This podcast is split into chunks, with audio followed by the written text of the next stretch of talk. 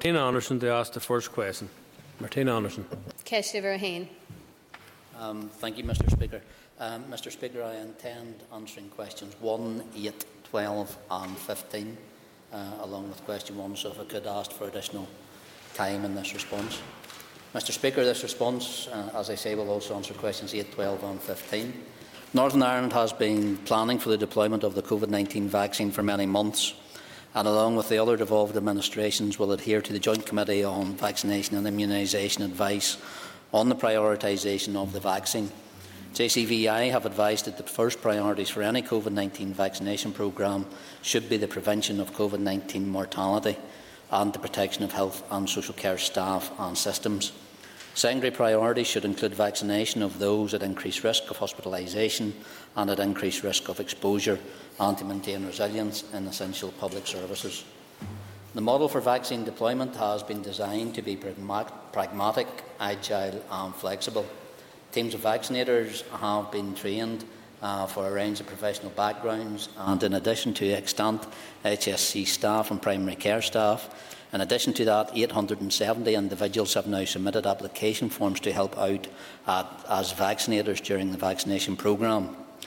Phase 1 of the programme officially began on Tuesday the 8th of December, with all four UK countries launching their vaccination programmes. In Northern Ireland, the programme began at the Belfast Trust vaccination site, where vaccinators from across Northern Ireland were invited to receive the first dose of the COVID-19 vaccine. All the trusts intend to start vaccinating health and social care workers from the week commencing the 14th of December, although in light of the planned delivery schedules of the vaccine in December and January, the staff programme will now have to be phased, starting with those at greatest risk or working directly with patients at the greatest risks. Ultimately, all health and social care workers will have the opportunity to be vaccinated, which is expected to be within the first quarter of 2021. There will be seven trust vaccination sites operating in Northern Ireland. These will be located at the Royal Victoria Hospital, the Ulster Hospital Dundonald, uh, South Lakes Leisure Centre in Craigavon, the Seven Towers Leisure Centre in Ballymena, the Foyle Arena in Londonderry, Derry, Omagh Leisure Centre in Omagh and the Lakeside Leisure Centre in Enniskillen. My officials have worked closely with the MRHA to develop a deployment model that will enable deployment in care homes and which takes into account the unique characteristics of this vaccine, which includes transport requirements. Teams from health trusts will be vaccinating care home residents, working closely with local GPs their comprehensive health trust governance arrangements, designed to ensure the integrity and efficacy of the vaccine is maintained throughout. Trust Mobile vaccination teams intend to visit all the homes over the next few weeks, subject to dealing with any that have a current COVID-19 outbreak. We are currently considering how arrangements might be extended to include the over 80s living in the community, and due to the logistics, the strict handling conditions attached to the use of the Pfizer vaccine, it is very difficult to deploy the vaccine in a GP setting. But every effort is being made to try and arrange for either a trust-based or GP-based programme for the over 80s. From early January 21, subject to the availability of a suitable vaccine, it is intended to roll out the programme through primary care-led vaccination clinics, which will be responsible for the vaccination of the vast majority of eligible individuals over 50, 50 years over. GPs will work their way down through the eligible cohorts, starting with the oldest first. While the start of the vaccination programme is highly positive development, I must stress that it will be months before the vaccination programme is complete and we are entering an extremely challenging winter for the NHS in Northern Ireland and I cannot stress enough the importance that the population follows the public health advice to drive down infections. Uh, Martina Anderson, supplementary. Uh, going me good and thank you, Minister. Uh, Minister, by common consent, the British government has been somewhat shambolic in their handling of this um, pandemic since the outset of it. I can't point to a single thing that they've got right.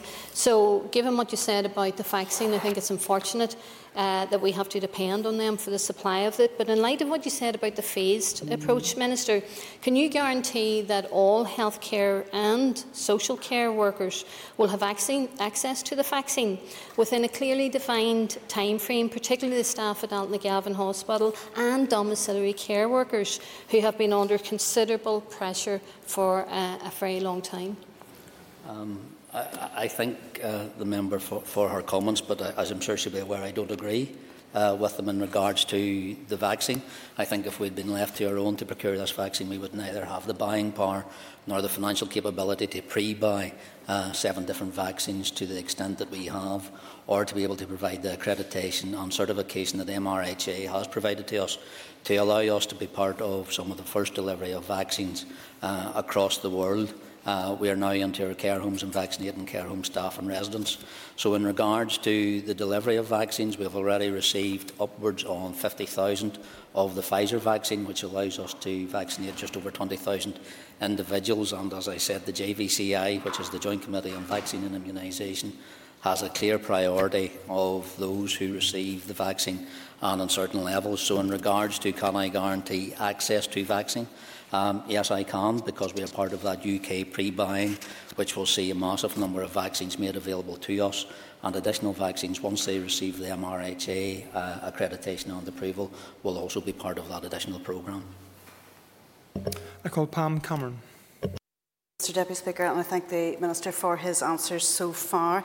And can I just put on record my thanks to the British Government for for, first of all, um, coming up with this incredible vaccine at this time and being the first in the world to do so, and also um, ensuring that Northern Ireland is part of that supply, as is the rest of the UK. Um, in terms of the vaccination programme, I wanted to ask the Minister that you know, once the vaccination programme has completed within an individual care home, Um, will the visitation then be relaxed and how soon will we see that happen given that many care home residents um, are often in the last years or months of their life? Um, I, I thank the member for, for the point that she makes. And as I think, as we've been clear in the past, it's not the initial vaccine that's the important one, it's the second one. And then giving it time to actually have that effic- efficacy uh, kick in. I can give her an update that as of today, we've had our vaccination teams across all five trusts and have vaccinated up to 54 care homes. Uh, so we've started with those with the largest number of residents, and that will be in the region of just shy of 4,000 individuals, which includes care home residents, care home workers, and also our vaccination teams themselves. So while the vaccine does provide a crucial tool in allowing visiting to take part, we have to make sure that we not only get that first vaccine in place, but follow up with the second vaccine and would encourage that as many residents and staff members take up the offer that is there of a free vaccine uh, delivered through the, the NHS and also supported and paid for by the British Government. I call Alex Easton. Thank you, Mr Deputy Speaker. Um, can I also put on record my thanks to the UK Government for rolling out the vaccine first across the whole of the world? Um, could I ask the, the, Minister, could he outline plans for the rollout of the vaccine in North Down and potential venues that they might be looking at? Um, I, I, thank the member for his um, ask for a press release. Um, I can give him, give him the update as well that there will be no geographical specific priorities for any area. It will stick uh, strictly by the JCVI uh, accreditation and deliberation of those who need it most. As I said earlier, the, the venues uh, that will be taken in the, in the, in the Southern Trust is the South Lakes uh, Centre in Craigavon, and then in the South Eastern Trust will be the Ulster Hospital at Dundonald.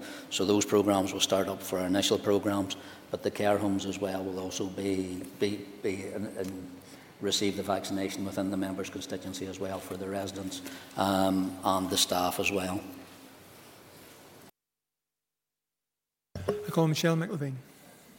Speaker. Um, I thank the member for her question. Training for those administering the COVID-19 vaccine is mostly completed online. Uh, the HSC Clinical Education Centre has provided some one-to-one -one training within the existing service level agreement and there have to date been no additional costs. Uh, I thank, thank the Minister for his answer. Can I ask what consideration is being given to review the policy where only nurses who retired after 2015 can be added to the NMC register when clearly there are a sizable number of qualified people who retired prior to that date who could assist with the vaccination programme?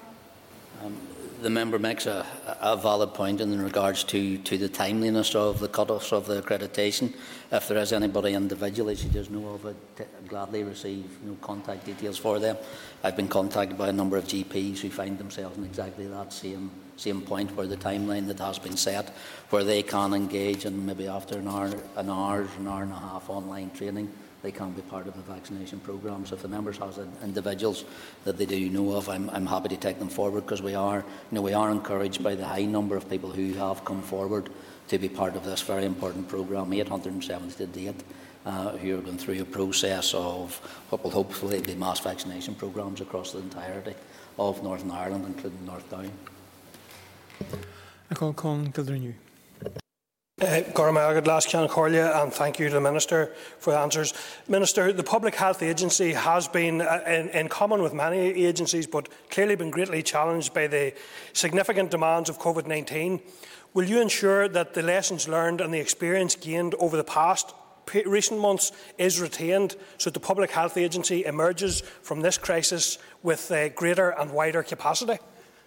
Um, I, I, thank the member for, for his question. I'm, I'm unsure how it links in with the, the, the main substance of, of, the question that uh, the member for Strangford actually asked, but I can do that. We have seen expansive uh, uh, investment not only in finance but also in people in regards to the PHA to ensure that they can complete all the duties that they have been doing over, over this pandemic, including what has been a very uh, impressive increase in the test, trace and protect system, where they are now uh, contacting well over well over 90% of, of, those targets within a 24-hour period and a 48-hour period, then to the lesser extent, uh, to a far more effective level uh, than other parts of, of the jurisdiction of, of, the devolved administrations. So the strength that we have in our public health agency has been uh, added to, has been improved, and will continue to be invested in. And the, the First and Deputy First Minister, uh, along with myself, visited our test, trace, and protect system in the PHA building in the County Hall in Ballymena on Friday. And as far as I'm aware, from, from their press statements and their public statements, they were very impressed with what they saw in the service being delivered. I call Rosemary Barton. Minister, I thank you for your answers so far. And Minister, I welcome the high quality and training that's been given to the vaccinators that maintain our health services high professional standards. Can you, Minister, tell the House this afternoon how many vaccinators have so far been employed by your, by your department to administer the vaccine? Um, I, I, thank the member for, for her answer, and I think, as I said in the answer to the, the initial question, I think we have 870 um, people who have come forward to be part of that vaccination programme. They are part of the initial wave of those who actually receive the vaccine. Um, so that's, as I say, 870 individuals have now submitted application forms to help out as vaccinations during the vaccination programme. And of course, they are also supported by administrative workers and delivery workers and everybody else who, who's playing a vital role in pharmacy as well in making sure that we can get this, this vaccine delivered uh, during the, the very strict delivery processes that need and management protocols that are in place. Moving on, I call Robin Newton. Thank you, Mr Deputy Speaker. Question number three. Um, I, I, thank the member for, for his question and Deputy Speaker if we indulge, uh, maybe ask for a little extra time in, in addressing this, which is an important, important subject. Elective care waiting times were unacceptable before COVID-19 and unfortunately they will, they will be even worse after COVID-19 because the need to redirect HSC resources to respond to the pandemic has had an inevitable and serious impact on waiting lists. The spread of coronavirus is continuing to cause serious disruption to our health and social care system, and it was unavoidable that elective care activity would reduce due to the need to redeploy staff to COVID related activity. In the wake of the first wave of the pandemic, I was clear that rebuilding services across all programmes of care, including elective, while protecting staff and the public from COVID 19, was a key priority for the health service and thanks to the huge efforts of our health service staff, much progress was made to restart elective care services. During the first wave, our health and social care system delivered 12,150 new outpatient consultations in April, and there were 29,163 in October. In terms of inpatient or day case procedures, 4,859 were delivered in April, and that compared to 13,301 in October. Similarly, there were 39,907 outpatient reviews in April, compared with 56,071 in October. Overall, there were over 73% more activity in October than there was in April. Our surge and rebuild plans were effective in keeping services going. Each trust surpassed its target for the period of July to September, but the pandemic has undoubtedly exa exacerbated what was already a crisis with waiting times. And given the reduction in the level of elective activity that can be delivered by trusts as they focus their efforts on responding to the pandemic, trusts have been utilising the local independent sector capacity to support uh, the delivery of core health services activity and rebuilding our services.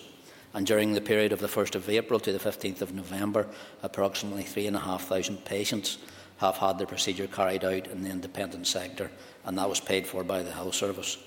And rebuilding services trusts have taken into account of new and innovative practices that have introduced during the first wave of the pandemic. For example, the use of technology such as telephone and virtual clinics to a much greater extent. Outpatient appointments have, where possible and where appropriate, moved to telephone appointments, and in addition, a growing number of specialities are adopting virtual clinics using video conferencing which will embed those recent innovations, will be essential to maximise elective activity during the pandemic and into the future. Waiting lists were a clear priority in New Decade New Approach. However, these plans have been delayed by the pandemic, and I am conscious that public spending is likely to be very constrained next year and that all departments will be facing seriously funding pressures.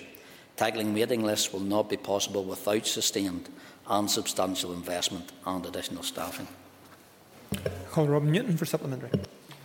Uh, thank you, Mr uh, Deputy Speaker, and I thank the Minister for his, his uh, very detailed answer, and it's obviously a subject that uh, he is taking uh, very seriously. I do want to pay tribute to the Minister in the sense that when I have raised matters uh, around the waiting list or when procedures will take place, he has always been extremely helpful in that, in that regard. Can I ask you, Minister, though, the, the picture you've painted is rather a bleak picture for those who are perhaps in the uh, diagnostic area wanting treat, awaiting treatments, cancer patients, diabetes patients.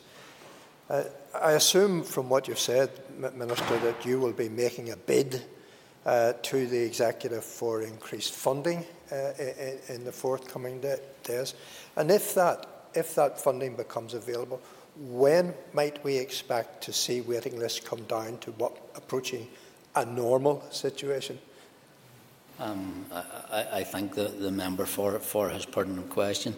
In regards to, to bidding, of course, I will be bidding to for, for as much as I can possibly chance my arm in regards to how we can tackle these waiting lists. As I said, when I took up this post back in January, it was an executive priority. There were additional monies under New Decade, New Approach assigned to that because as an executive, as an assembly and as a society we, we realised that our waiting lists were too long. They have got longer uh, and we're looking now about how we actually reconfigure some of our services um, from day elective units uh, in Lagan Valley, which I, which I visited last week, where the surgeons, the nurses and the staff themselves have um, what I would call exciting plans about how they can reconfigure how we del deliver services across Northern Ireland. One of the things we've seen coming out of COVID is a breaking down of silos that weren't, weren't weren't created either intentionally or systemically, but just grew up over time.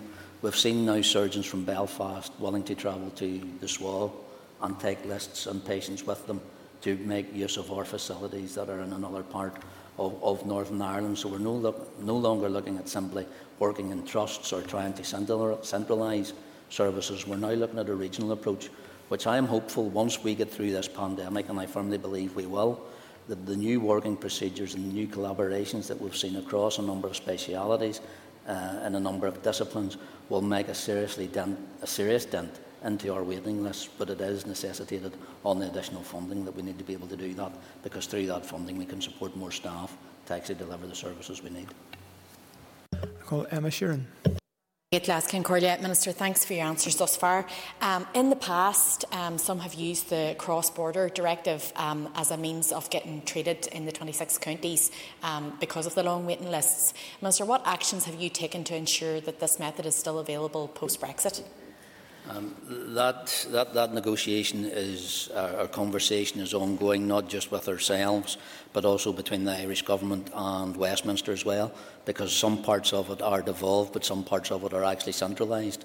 as well. So there, there's a three-way conversation going on at this minute in time uh, with officials. Uh, there's a North-South Ministerial Council meeting due um, in a few days' time where we will raise that subject again because we're fully aware uh, of not just um, patients from Northern Ireland go, travelling to the Republic of Ireland, but also large numbers of patients from the Republic of Ireland coming into Northern Ireland for cataract operations and such.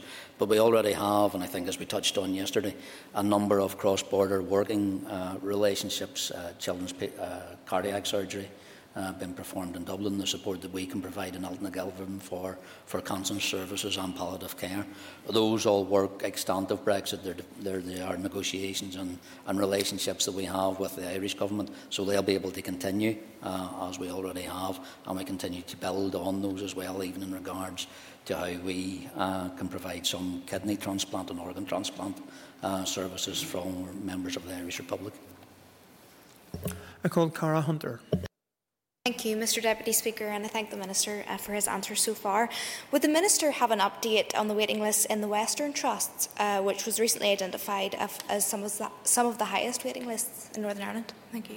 Um, I, I, thank the member for her question. It's not statistics that I, I, have to hand today, but I can certainly provide her with an update. But as I say, when we look at waiting lists now a number of, across a number of disciplines, uh, we're now looking at a more regionalised approach. Um, what I would like to see is the same level of access to a procedure no matter where somebody lived in Northern Ireland, not, not dependent solely on where their trust was and the capacity was, was solely in one trust. And I think it's one of the things, as I said earlier, that we have seen through COVID uh, and coming out of COVID is that greater collaboration of surgeons willing to travel, of patients willing to travel, and of as, as of us actually delivering the services to people when they need it, not also not always on their doorstep. And I think that, uh, Mr Deputy Speaker, some of the challenges that we have politicians often face within our health service, where um, the campaign starts to try and retain everything um, on our doorstep. But when we see now that patients are willing to travel and health professionals are willing to travel, I think this place uh, will be well placed actually to support the work that our health service is willing to do in regards to how it tackles our waiting list, but also supports the patients uh, that it wants to see and wants to support. I call Paula Bradshaw. Thank you, Deputy Speaker. With regards to waiting lists and pressures, Minister, I'm led to believe that there are no neonatal cots available at any hospital in Northern Ireland and indeed even on the island of Ireland. Minister, can you clarify if this is the position and if it is, what urgent action is being taken so that um, transfers are being avoided to GB? Thank you. Um, I thank the member for, for her question. I'm unsure exactly of, of the term neonatal cots and, and, what she actually means or at what point of time uh, none are available. But if, you look on the, the departmental website, we cover the number of ICU beds that are also always available uh, and in paediatrics. I don't think at any time that that has shown them being completely full. Um, so I'm happy to take the, the, matter specifically up with the member after this. But in regards to that transferability between us being able to, to transfer patients, especially paediatric patients, to the Republic of Ireland, we have a relationship built up there, especially in critical care, where patients, if need be, can move either direction, north, south, or south to north as well, but also east west as well, because uh, as I'm fully aware as well, when, when we do need uh, to send some of our, our patients and more, more, the more vulnerable children when they do need some of the specialist surgeries, we do have access to those operations and those skilled professionals in Birmingham Hospital and Evelina Hospital as well, so those working relationships are there. But in regards to the specific issue that the member raises and, no neonatal cots available on the island, we will follow that up if she can provide the detail. Moving on, I call John O'Dowd. Uh, thank you, uh, Deputy Speaker. And case Iverick, question number four. Um, I, I, thank the member for his question. Uh, the Executive ha has discussed this matter many times and has sought uh, numerous pieces of legal advice. And I am pleased to report that the Executive agreed to my latest proposals at our meeting uh, last Tuesday. The Regional Business Services Organisation has now been instructed to make the necessary arrangements for reimbursement of any deductions previously made to pay. Call John O'Dowd for supplementary. Uh, thank you, Minister. And the question was obviously tabled before the, the very welcome announcement uh, last week. I may claim in the press that my question forced you to do it, so it is, but uh, it is a very welcome uh, announcement. Can the Minister indicate as to whether uh, those nurses will have this money in their wage packets before the Christmas break? I, thank the member, and look, he won't be the only one who'll take credit for my announcements because, like anything else, success uh, and delivery has many fathers. Um, the payments will be made, it is hoped that the payments will be made by my business services organisation and they will be in the December payroll. Um, BSO has done a tremendous amount of work since I gave the direction to try and get this into place and I can guarantee if it's not in the December payroll they will definitely be paid in January so our intention is to get it out to as many as possible before Christmas and I want to thank and congratulate our business services organisation for moving so swiftly uh, to deliver this. Nicole Mark Durkan. Thank you, Mr Deputy Speaker, and I thank the Minister for his answers thus far. Does the Minister acknowledge the vital role played by our student nurses and midwives working alongside our paid, albeit underpaid, health workers in extremely circumstances? And will he reconsider the decision not to pay them for their priceless contribution at this time when the situation due to COVID appears as perilous as ever? That is yet another question clearly beyond the original question. Uh, the Minister may or may not choose to answer. Um, I, I, I, thank the, the, Deputy Speaker for his direction, but I often ask, answer many questions in here. Uh, in regards to, he talks about the decision being made, can I just clarify um, that in regards to the payment of student nurses, it's the regulatory requirement that nursing and midwifery students complete 2,300 clinical placement hours to be able to join the Registry of Nursing and Midwifery Council. Um, these emergency standards actually ended uh, on the 30th of September with students returning to supernumerary status. There are no plans to reinstate these arrangements at the present time. It's a UK-wide uh, position. The Nursing and Midwifery Council have issued a joint statement uh, which was signed by the four UK Chief Nursing Officers confirming the present position on keeping programmes on track and safeguarding the supernumerary status. So, as members will be aware, that is a decision that was taken by the Nursing Midwifery Council uh, in regards to meeting their requirements uh, for students to be able to complete the 2,300 clinical placement hours. So, it's not the fact uh, that we don't value the work that they do, we do. Uh, we greatly value the work they do and the commitment that they give to those roles, even in a training capacity. Uh, but the statement has been made by the Nursing and Midwifery Council in regards to the supernumerary status of nursing students. I call Pam Cameron. Thank you, Mr Deputy Speaker, and thank the Minister for his answers so far. Uh, I wanted to ask the Minister around the whole strike issue, whether he's concerned that nurses will be forced to strike again in future, given there's been no movement on the safe staffing legislation uh, to date. In, in regards to that, I, I don't see any uh, opportunity where where nurses should be moved to, to strike uh, because I don't recognise uh, the statement that there's been no movement to date in safeguard, safe, safe st staffing. There has been engagement and conversations uh, in regards to what the terms of reference like on engagement between my department and workforce planning and the unions involved. The member will be fully aware that I gave a commitment and the executive gave a commitment when we were able to bring the nurses and our healthcare workers off the picket line uh, earlier this year that not just pay parity, but safe, staffing was also a priority uh, for both me uh, and my department, uh, but not just them, but also the executive as well. So that work is ongoing. Uh, there are a number of avenues being looked at, whether we follow the Scottish model or the Welsh model, whether it requires legislation or a framework model as well, and what can be done uh, and what time actually we have left in the rest of this mandate as in bringing forward that legislation to make sure that the safe staffing and the rest of the framework commitments that the executive signed up to are delivered. I call Sinead Ennis, but you may not get a supplementary. Thank you. Uh, question five, please. Um, I, I, thank the member for her question. On the 10th of December, my department issued additional guidance on Christmas visiting arrangements in care home settings. It is available on the NI Direct and Department of Health websites. This additional guidance emphasises that care homes should recognise the right to a family life for those in care homes, and in particular the importance many people attach to seeing family and friends over the Christmas period. Care homes are asked to make particular efforts at this time to facilitate visiting in line with the regional visiting guidance by offering a range of options for visiting. That includes indoor visiting rooms or areas, visiting pods, outdoor visiting and virtual visits that can take place in line with the care homes visiting policy. Visits into care homes are preferable to those out of care homes um, by the residents. Longer visits away from the home carry greater risk and shorter visits. Ideally, for a few hours are therefore preferable if a visit away from the care home is to take place. If a visit out of the care home is agreed, a number of measures to mitigate the risk of bringing infection back into the care home are identified. While away from the care home, the resident should only be in contact with one household bubble. Members of this bubble should strictly limit their contacts with others in the two weeks before a visit from the care home resident. Other precautions, such as good personal hygiene and regular hand washing by everyone, should be maintained. And on returning to the home, even if only visiting away for a few hours, the resident will have to self isolate.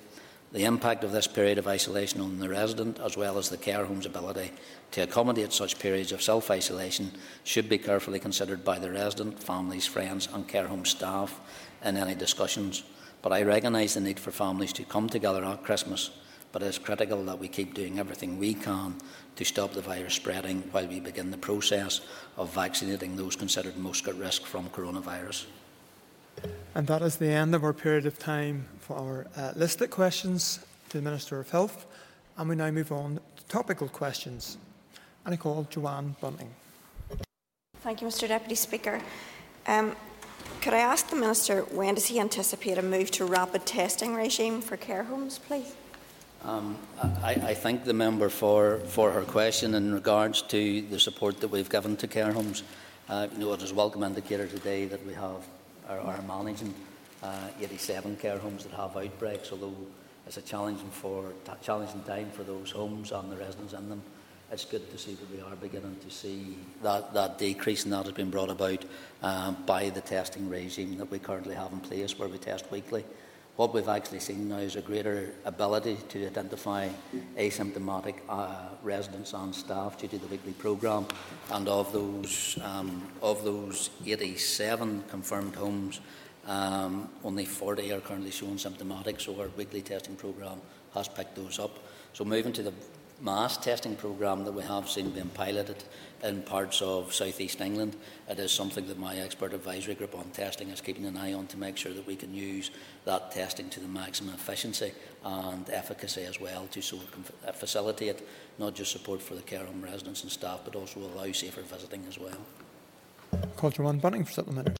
Thank you, Mr Deputy Speaker. I'm grateful to the Minister for his answer. So moving now towards the vaccine, he'll be aware that there are numerous people who have underlying conditions which prevents them from taking the vaccine, um, but they remain vulnerable um, and will do until an alternative is found. When does he envisage something will be available to protect those people who have underlying conditions and who remain vulnerable in these circumstances? Uh, and again, I, I thank the, the member for, um, for, for that question in regards to vaccines. I suppose one of the things that we have been working closely with, and that's why we take our guidance from MRHI, MRHA and the Joint Committee on Vaccines and Immunisation in regards to what vaccines are suitable for certain particular cohorts. Uh, it is a welcome step that the Pfizer one is suitable and being able to use in care home residents and staff because we can get that and we have got that vaccination programme started. As I said earlier, just over 4,000 people vaccinated to date um, since we received that accreditation. Uh, and as, as each vaccine comes forward, has been accredited by MRHA, we look at the Green Book guidance as to see what clinical uh, groups it's suitable for, but also to ensure what clinical groups it's not suitable for. And that's the guidance and training that are given to all our vaccinators before they actually go out to deliver a vaccine to an individual.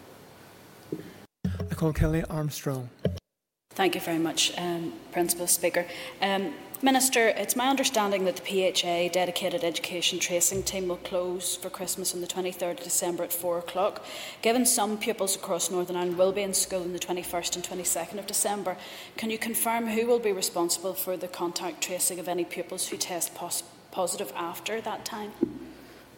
The PHA's contact tracing team themselves, the greater team will take over that, but it has been work of a very specialised cell uh, to support principals and staff. Colin Kellie Armstrong for supplementary. And can I ask, as a parent of a pupil in Northern Ireland, parents aren't aware of how to report this because the children will be out of school at that stage. Will there be any um, work done by the PHA and yourselves to make sure that that goes through the education system before children finish for Christmas? Um, in regards to, to that specific guidance will be provided, I'm sure, by the Education Authority to schools, um, but I'll ask and ensure the PHA does carry forward that communication so that that clear line of sight and guidance is there and accessible.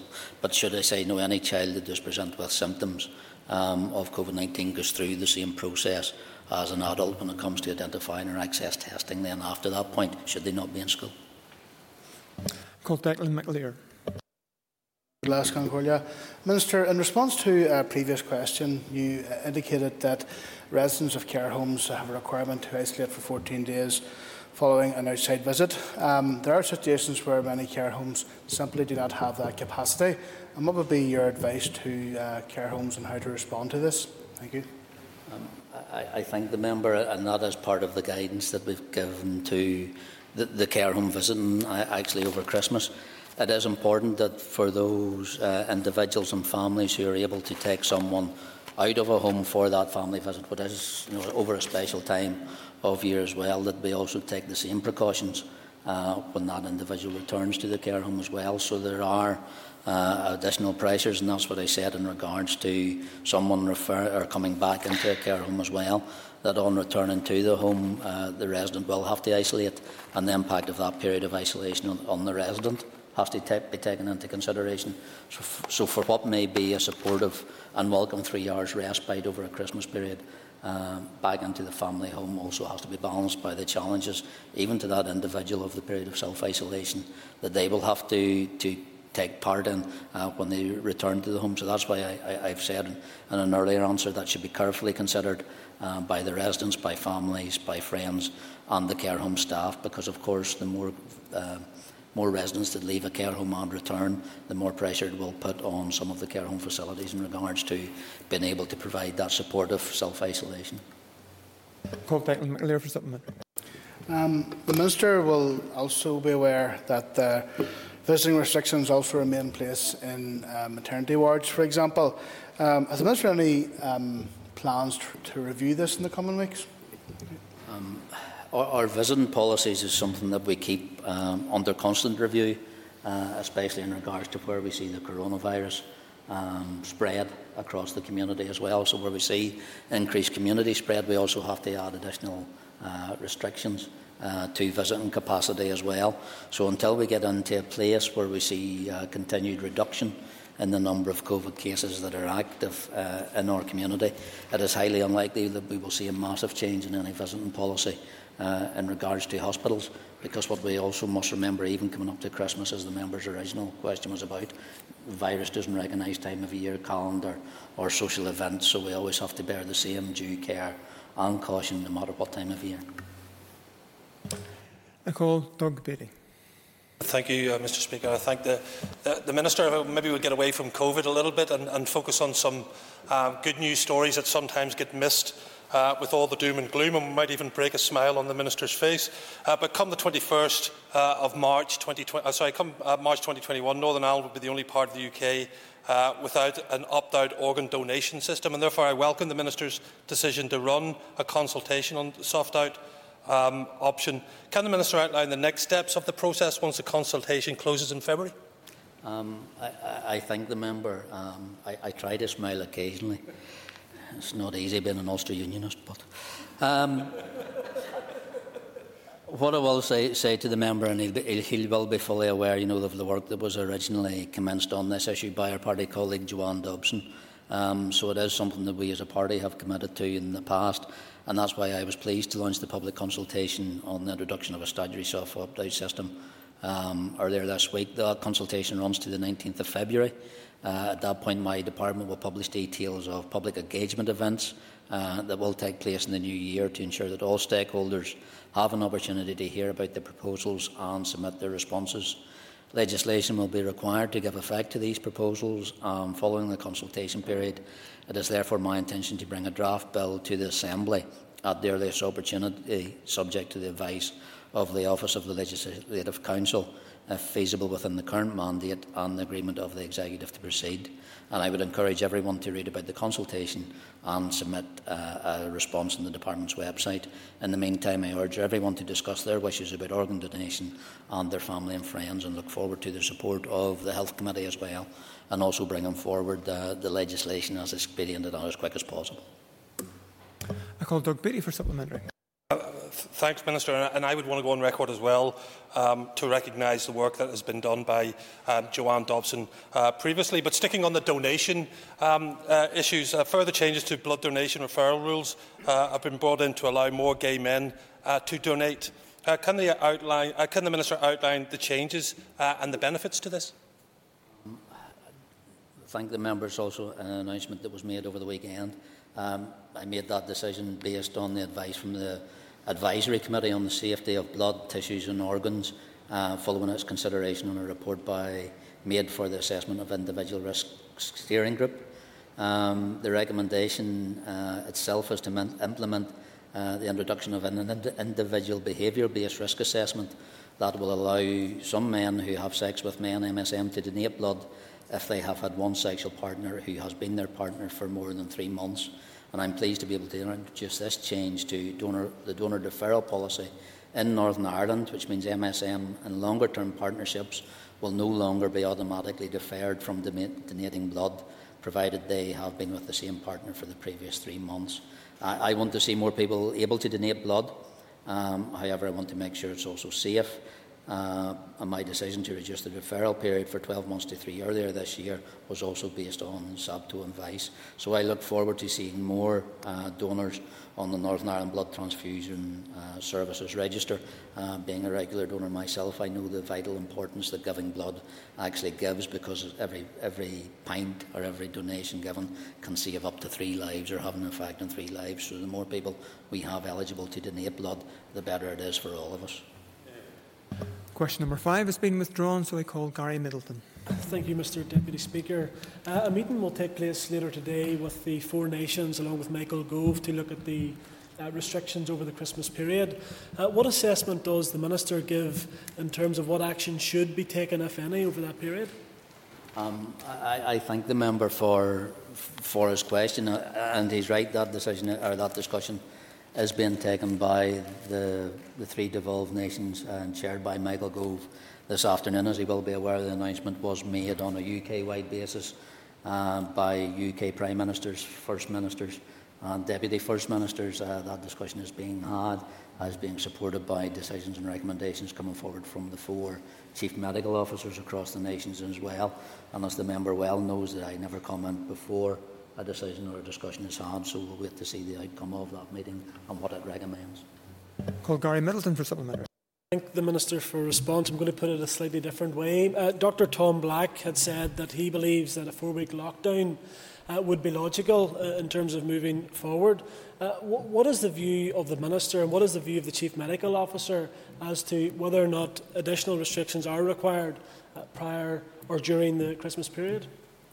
Um, I can nearly just say, I refer the member to my further answer, but he will be aware that uh, in regards to where we currently see COVID and the spread uh, and the infection rates, uh, although stable, still slightly increasing, the number of inpatients we have in our hospitals has not decreased.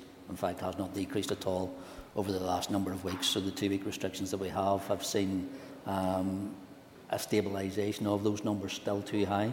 Uh, so I don't think the member will be surprised to know that I will be bringing a paper um, to the executive on Thursday with a number of recommendations. But as I said earlier, he'll also know me well enough that I'll make those recommendations to the executive so the discussion can be had there. I call Martina Anderson.